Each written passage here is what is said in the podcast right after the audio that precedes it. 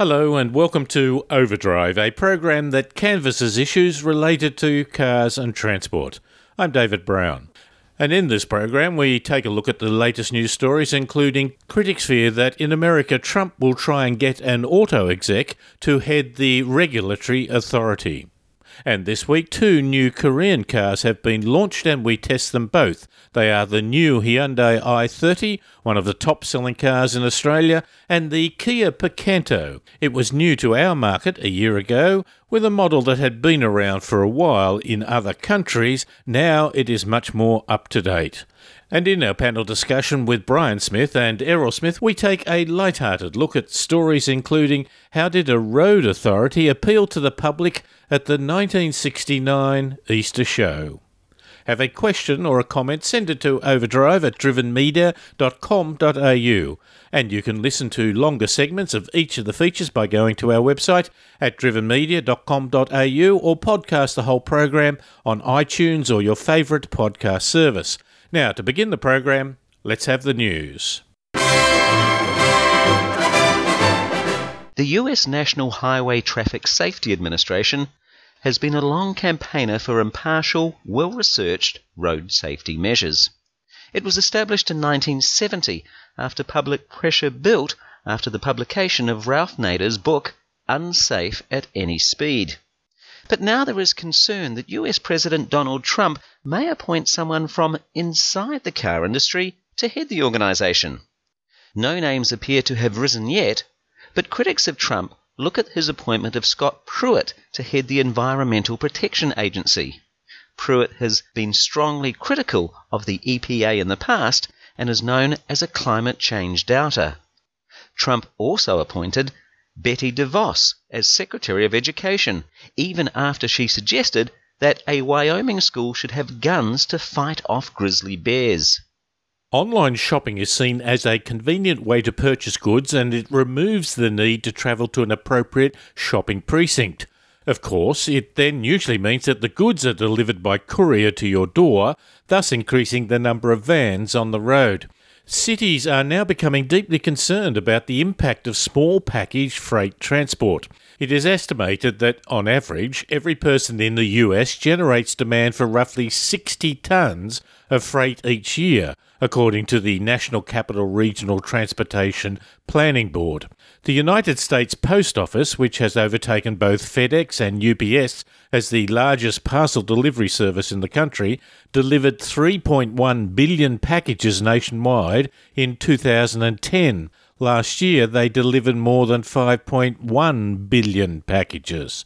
While truck traffic currently represents about 7% of urban traffic in American cities, it bears a disproportionate congestion cost of $28 billion, or about 17% of the total US congestion costs in wasted hours and fuel.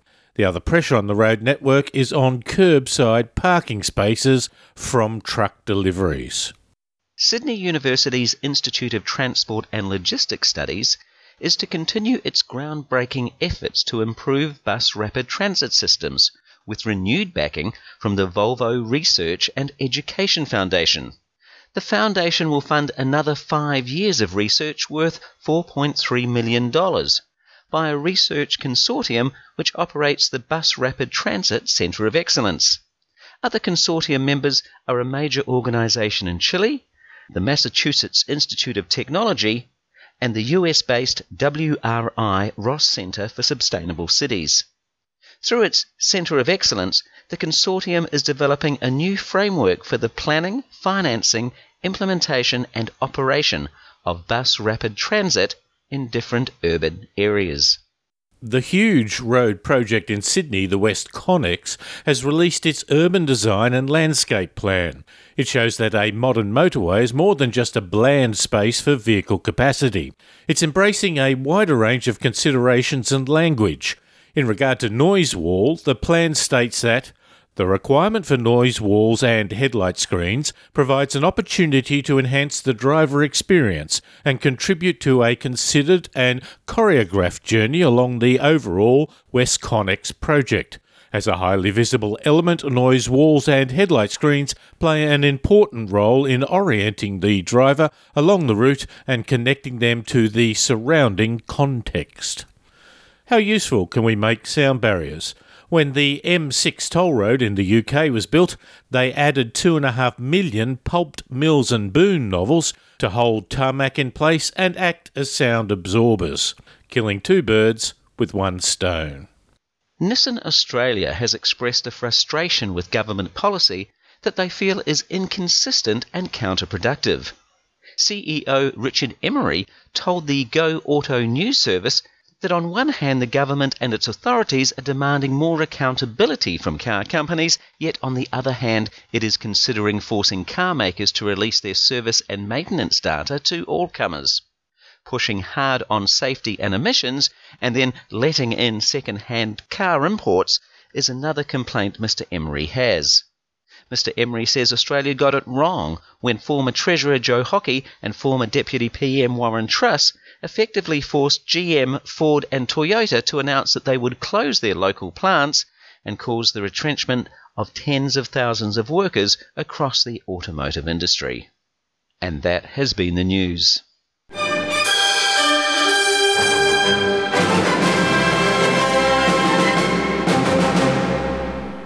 We had barely driven the car a hundred metres when it was obvious that this was a refined piece of equipment.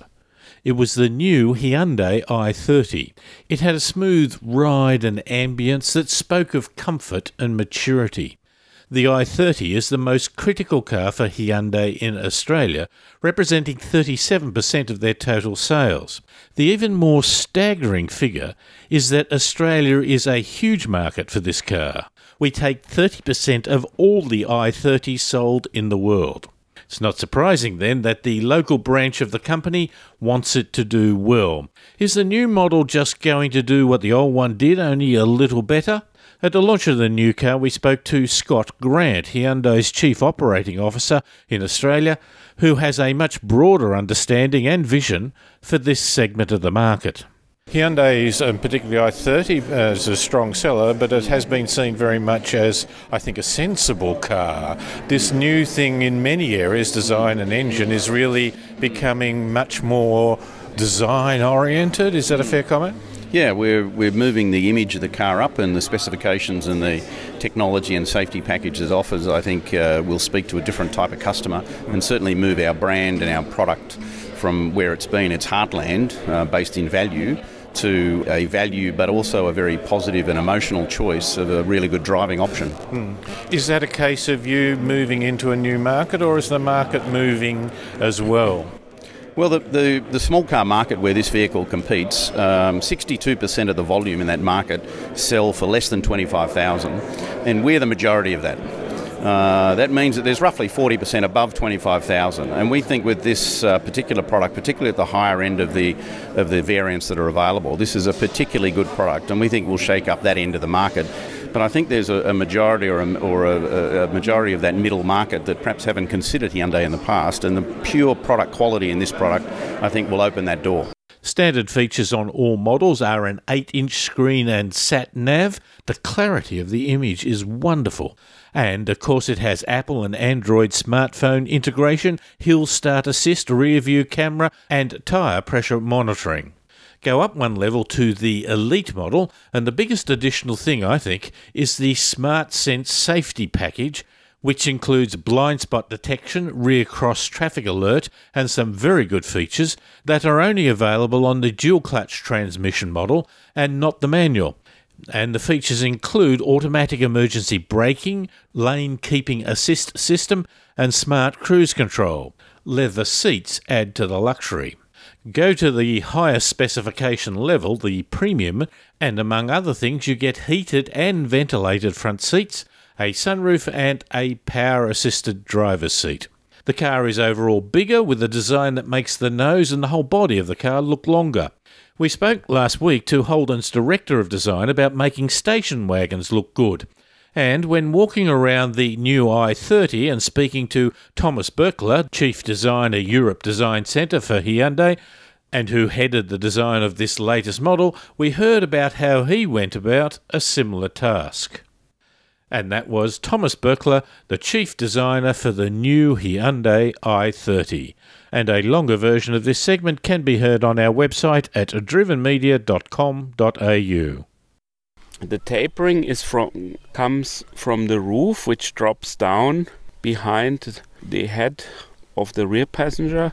It drops down. At the same time, the side glass and C pillar turns in. That whole idea of the sloping back roof was almost the Alfa 156 sports wagon, right. wasn't it? Yes, it, yes. It got you away from the slab that side. was an amazing car. yeah, yeah, yeah, yeah, yeah. I raced one for a, a little bit, but uh, Oh. the, the point being is that it was a sports wagon. It Mhm. wasn't just a family wagon. Yes, yes, definitely. Um, the inspiration we have some designers, some Italian designers from all countries in Europe, and of course this this Italian flavor we want to to incorporate in our design. Mm. Yes. You don't want it to be too busy, though. Yes. So we we don't want to decorate the car. This is not our intention. We want to create the real thing. I love that. Yeah. Yeah. Look, that's been wonderful. I thank you for your time, Thomas. Thank you very much, and thank. I hope you enjoy your trip here to Australia. It's my pleasure to be here. Australia is wonderful country, wonderful people. Uh, landscape is incredible. The food is incredible. I'm really sad to go home. You're listening to Overdrive. Kia has launched their latest Picanto compact car only a year after they introduced the first model onto the Australian market. The first model was good, but not of the most up to date design. It had been on sale in other markets for about four years. At the launch of the new car, Damien Meredith, the Chief Operating Officer for Kia Australia, explained the business reasons for dipping their toe in the water 12 months ago with a somewhat older product. I believe that we could get some incremental volume out of it. I also am a great believer of uh, starting people off in the brand uh, at, a, at a reasonable price point. Picanto was getting rave reviews globally uh, in each market that it was uh, that, that it was in. So we decided that we'd uh, take a punt, and uh, it's it's worked out quite well for us. But the new one, nonetheless, is uh, significantly better. Is it an, an important step forward? Oh, no doubt it's an important step forward. Uh, with any uh, new product, you want it to be better. Uh, you want it to uh, show more to the consumer and customer. So yeah, we're very confident that we can continue to grow uh, in, in, in volume uh, and have a pretty strong case to be number one consistently in that marketplace. It's the very bottom end of the market. Uh, you've come with only one model. Uh, What's the strategy behind that? Well, we like to run lean in regards to inventory and uh, complexity. Australia's a big country. Uh, we don't have one port, we have eight ports. So, uh, just from a logistics point of view and uh, dollars and cents point of view, if you've got uh, one model with eight colours, uh, it's easier to con- control. If you've got three, three models with eight colours with eight ports, it's a lot more difficult to, con- to control. You've brought in some rather strong colours. Most cars in Australia are sold with fairly dowdy colours. Do you see the colour as a reflection of this being a, a more funky part of the market rather than just that part of the market which is the cheapest to get into? Yeah, uh, good point. What we like to do is uh, to attract that younger that younger buyer, that uh, that first buyer who uh, hopefully can uh, enjoy, have a great experience with the Kia brand through Picanto and uh, stay in the brand right through their purchasing. So th- that's what uh, the funky colours is all about. To uh, I didn't pick them myself. But they're good, they're bright, and uh, it says something about uh, what we uh, and what we're doing as a brand. Is this giving uh, Kia a much more useful, progressive image rather than just a competitively priced image. Yeah, and that's, uh, that's I think that's a very good comment. What we have always been trying to achieve over the last three years is that uh, the brand was built on price, price, price, and we've got great product. Uh, we've got a very, very uh, solid dealer network. We focus now on on the product in our communication, and uh, people are, are, now starting to understand that. Uh, obviously, seven year warranty has helped dramatically in regards to getting people to look at our brand, but they see the benefit of that, and uh, it's not not important for us to focus so much on price these days.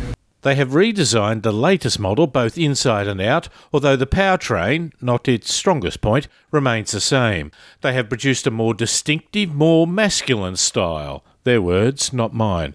But to keep the price down, there are no mag wheels. Infotainment with connectivity are some of the buzzwords of modern cars, and the Picanto joins the fray with a 7 inch screen and Apple and Android smartphone integration. This means you can use the cleverness of your phone with voice commands and maps, for example, while driving. They have worked hard on reducing noise levels in the cabin with things like soundproofing, a better engine cover, and lowering the windscreen wipers when not in use to reduce wind noise. It's better, but a coarse grained bitumen road is still quite noticeable, but that's consistent for this class of vehicle. It still has a 1.25 litre petrol engine with a scanty 62 kilowatts, and the automatic is still the meagre 4 speed variety.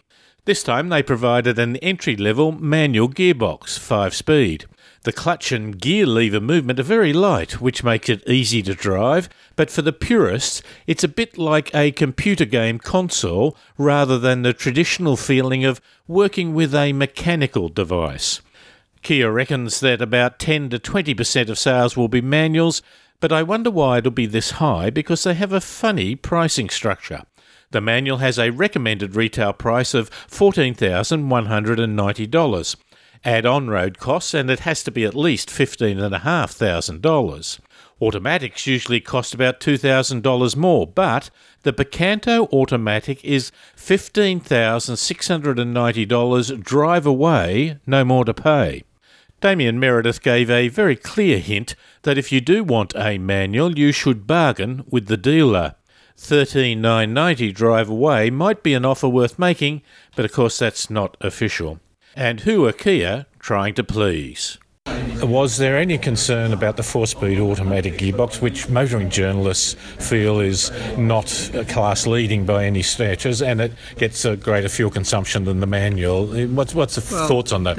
we had no negative feedback from our, uh, from our customers at all regarding the drivetrain. So uh, we're more than happy. I think it's more than adequate in regards to what's what's required uh, for for the car and for its usage. So, um, you know, the, the, proof's always in the pudding, and the Canto. Uh, was it is the number one uh, in its in, it, in its uh, segment. So uh, we're pretty happy how it's going thus far. It's a good urban car. It's a great urban car. Damien, thanks for your time. Thanks, David. Great to talk. You're listening to Overdrive.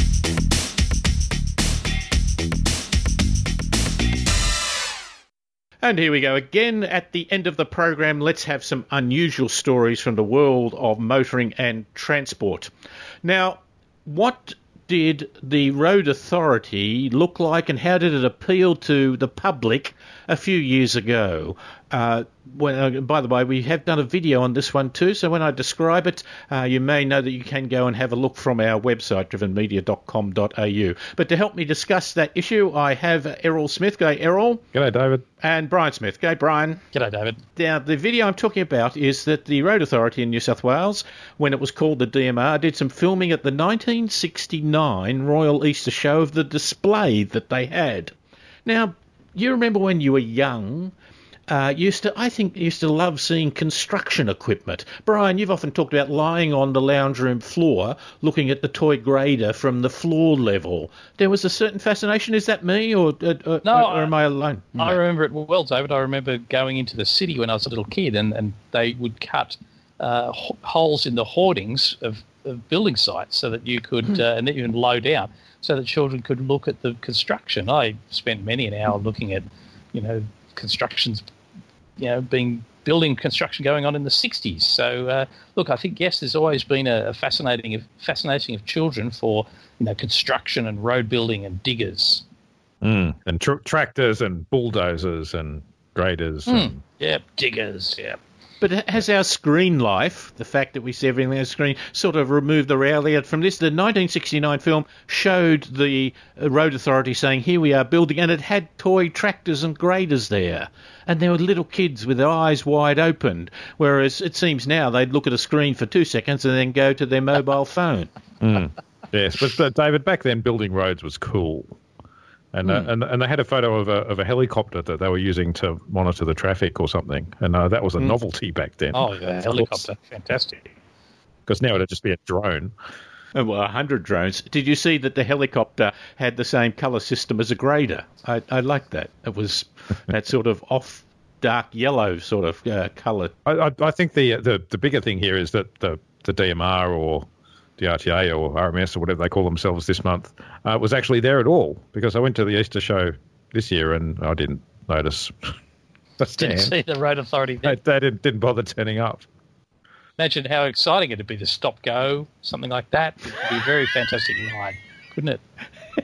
You could practice by putting on a, a high vis vest and turning a sign backwards even- and forwards. Even better, you jump in a like a, a cart sort of thing and go up the track and then join a queue of other vehicles. And in the distance, there's a, another person letting one through at a time with a stop go. You got a little toy grader out, and everyone stood around and protested. That's right. Or that you could do the shovel ride, where you, where they give you a shovel and you just stand there with your foot up for an hour or so. And each, each on hour, it. one person is given a job to actually dig with it. All the others look.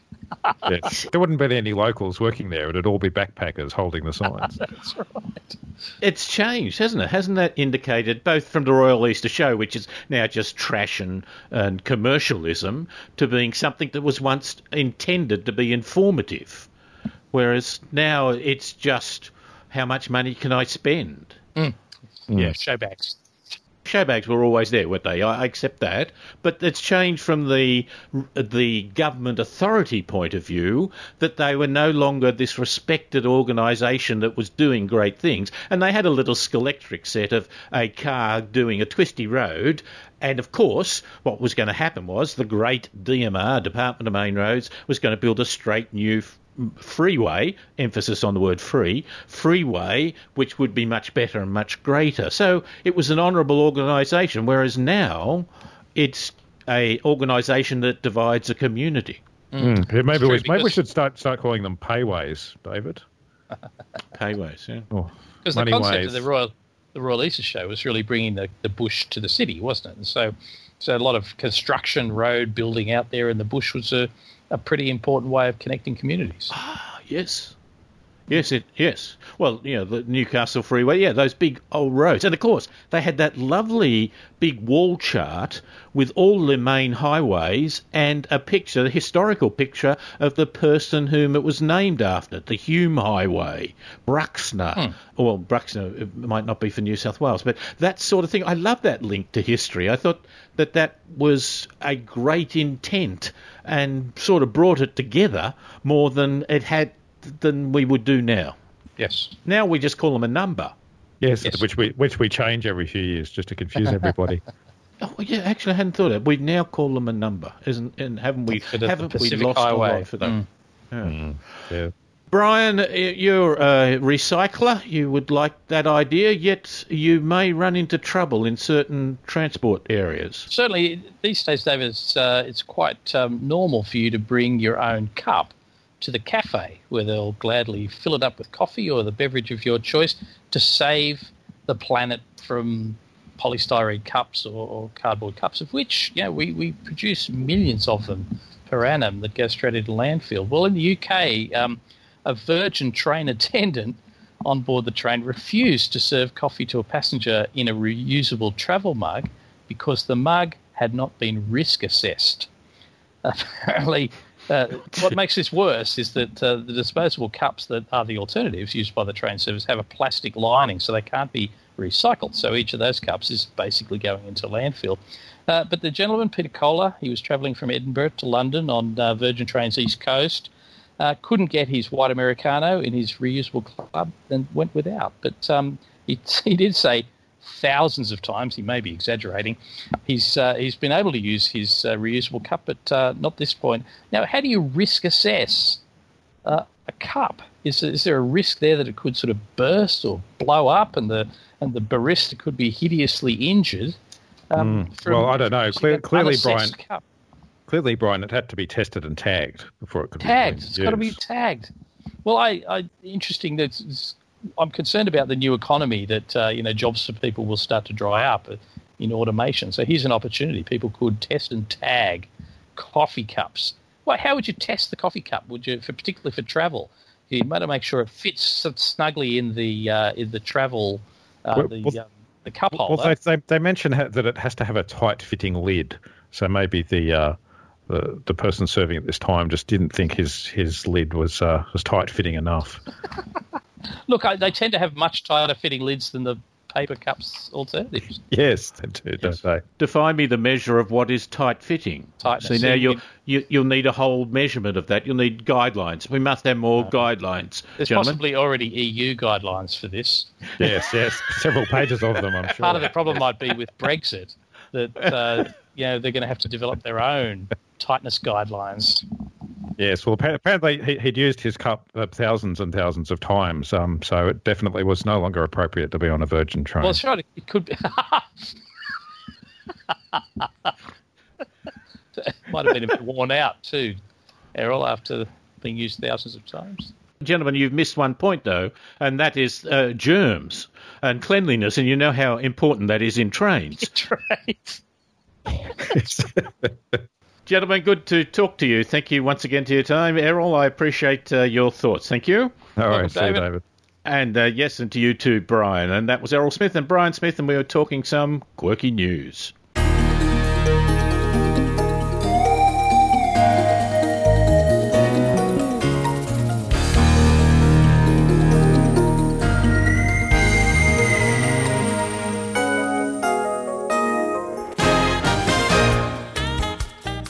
And this has been Overdrive. My thanks to Errol Smith, Brian Smith, David Campbell, and Paul Just for their great help during the program. Overdrive can be heard across Australia on the Community Radio Network. You can listen to longer segments of each of the features by going to our website at drivenmedia.com.au or podcast the whole program on iTunes or your favourite podcast service. I'm David Brown. Thanks for listening.